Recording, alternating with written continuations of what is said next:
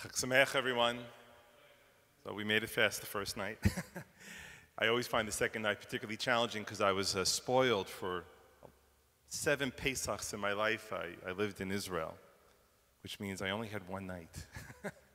so the second night's always a challenge, and uh, that's the reason as to why this thought came to my mind. I thought I would share with you because it also occurred to me we were um, unpacking some of the boxes in preparation of Pesach and when my parents sold their home in New York, my, my mother and father uh, divided things from the home up, and I got a lot of the, a lot of the religious artifacts, and some of them were the old Haggadot that we had in the house, and there was a not an insignificant pile of Haggadot appropriately wine-stained, Manischewitz, I could still smell it on the cover, and uh, interestingly enough, there was a lot of lipstick on the inside too. I think what happened was some of my, like my grandparents, my aunts, my great aunts and uncles, during the meal, they would probably, to stop themselves from yawning, they would put the Haggadah against their mouths. So you saw all these lipstick marks on the inside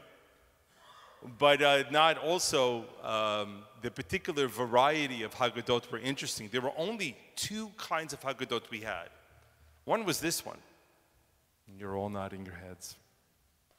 And the other one was the, um, a Haggadah that was produced by Maxwell House. Have you seen that one? Had that blue silvery color, you know, on the, on the cover and whatnot.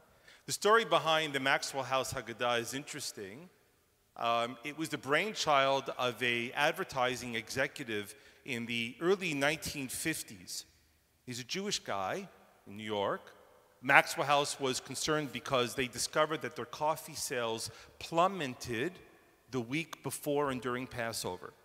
And after a brief survey, they determined that Jews weren't comfortable buying their coffee because they didn't know if coffee beans were chametz or not. For the record, coffee drinking in Europe was not common. People drank a lot of chicory and things like that. People didn't drink coffee the way we drink coffee uh, coming from Russia and Poland. They didn't have it, okay? So um, they began to produce a bundle, and that was you had matzah, Maxwell House matzah, bundled with Maxwell House Haggadot. And also in the bundle was coffee and it was simply brilliant.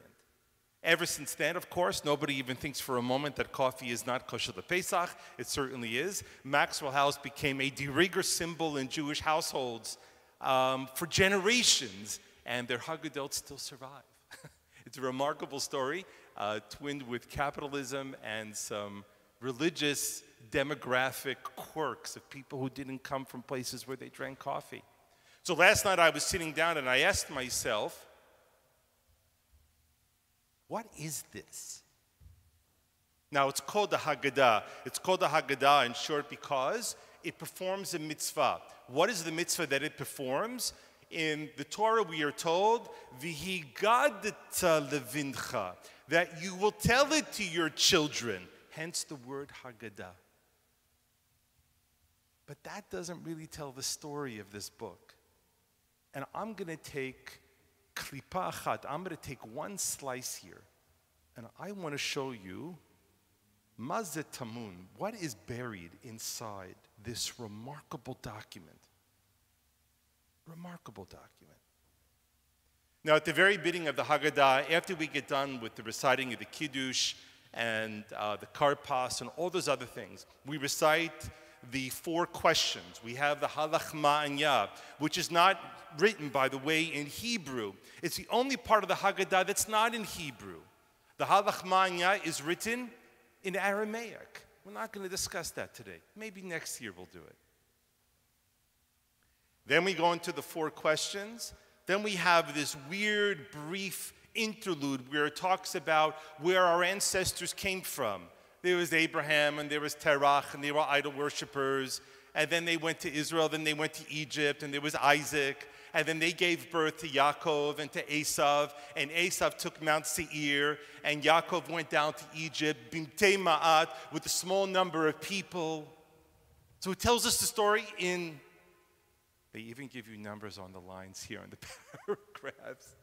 And six lines, you have the entire breadth of Jewish history up until that point. And then it stops. And then this is what we read.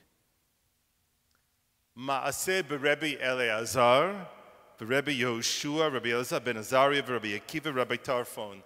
These rabbis, Rabbi Eliezer, Joshua, Elazar ben Azariah, Rabbi Akiva, Rabbi Tarfon, they were Shayu Misubim B'Bnei Brak. They were in Bnei Brak, just outside of modern day Tel Aviv. And what happened? It was the night of Pesach. And they were sitting at their table, and what were they doing? And they were telling the entire story all night long.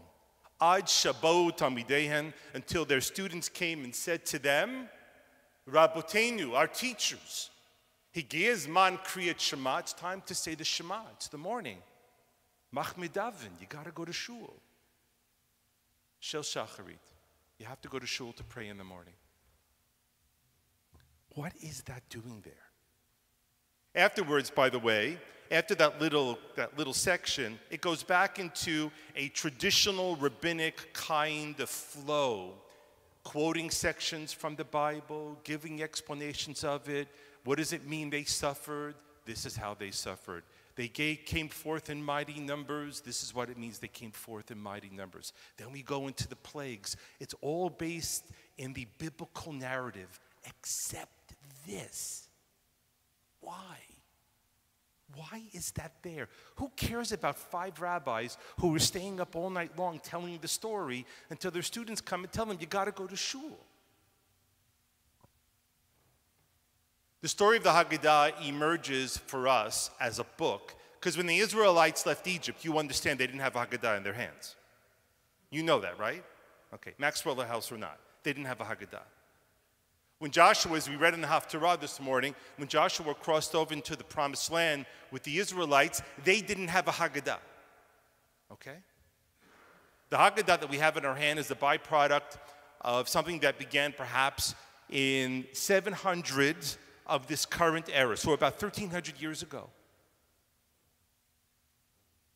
And what the Jews at that time were living through is important for us to understand. First of all, they had lived through and experienced the destruction of the Second Temple and their exile throughout the entire world. They also saw at that very time, and this is a very significant issue, they also saw at that very time the ascendancy of Christianity. At the time of the Second Temple, Jews numbered perhaps 10% of the world's population. At the time that the Haggadah was written, the Jews were a severely oppressed minority. And Christianity had become an ascendant faith in the world. And Christianity had taken the story of Passover and they had made it their own story. Easter is the only Christian holiday that follows the lunar calendar, it always follows Pesach. Number two, the theology surrounding the redemption of the Israelites, the sacrificing of the paschal lamb, was taken by the Christian church to represent who they believe is God Jesus. They call him the Lamb of God. It's all from the story of Passover. So those Jews are sitting there 1,300 years ago. And it looks like everything has collapsed on them. It's all over and done. It's gone. Our faith is being plucked away from us and twisted and turned where our story doesn't belong to us anymore. Our homeland is no longer our homeland. We're an oppressed minority, constantly on the run. In 250 years, the Jewish communities of Europe will be decimated by the First Crusade. In the Rhine Valley, one in three Jews would be murdered. As Menachem Begin pointed out to Jimmy Carter, they weren't decimated during the First Crusade, they were tertiated. Hakol mitmotet, as they would say. It was all collapsing. And so they put this little story inside the Haggadah. And what is it telling us? It is, the technical term is, it's a polemic. But you know what the real word is? It's a telegraph to themselves and to us, the generations that would follow centuries and centuries afterwards, about the hidden meaning of what they wanted Jews to understand about themselves. First of all, we are told that no matter how knowledgeable or learned or wise you are, you have to tell the story. First of all. And these rabbis were amongst the most learned and knowledgeable of all them, and so they must tell the story.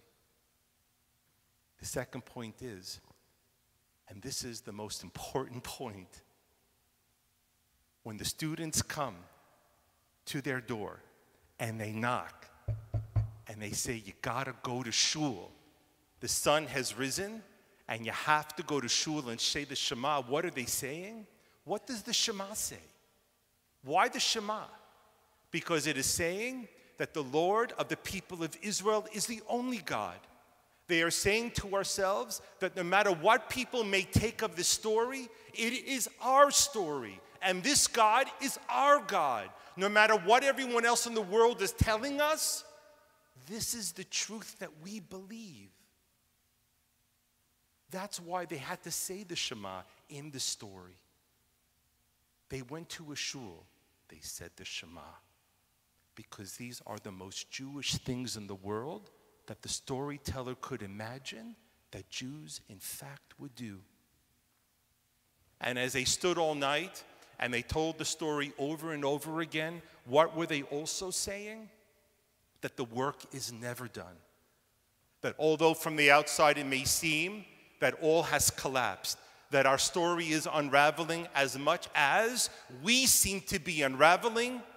The person who wrote this story is telling us that the work itself is never done, that of telling it, of living it, and of believing it. As it would be said much later on, that by your building you will be comforted as the Zionists famously said at the turn of the early past century, that they came to the land, lihi banot vilivnot, to build and to be built. We tell these stories, we open the Haggadah, and when you speak to your family and your friends on this evening, you tell them that the Haggadah is the great statement of the Jews in believing that the world is not as we see it. The world is as we believe it. Chag Sameach.